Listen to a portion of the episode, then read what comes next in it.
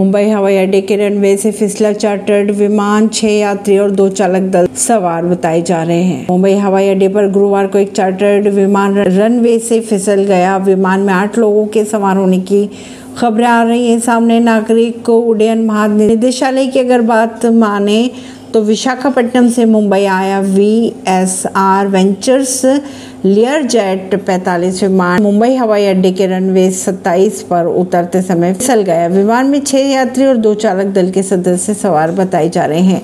भारी बारिश के साथ दृश्यता 700 मीटर थी। फंसे हुए यात्री को विमान से निकाला जा रहे हैं। फ़िलहाल विमान में फंसे सभी लोगों को निकालने का काम जारी है। कहा यह जा रहा है की भारी बारिश के चलते विमान रनवे पर फिसल गया था। परवीन नई दिल्ली से।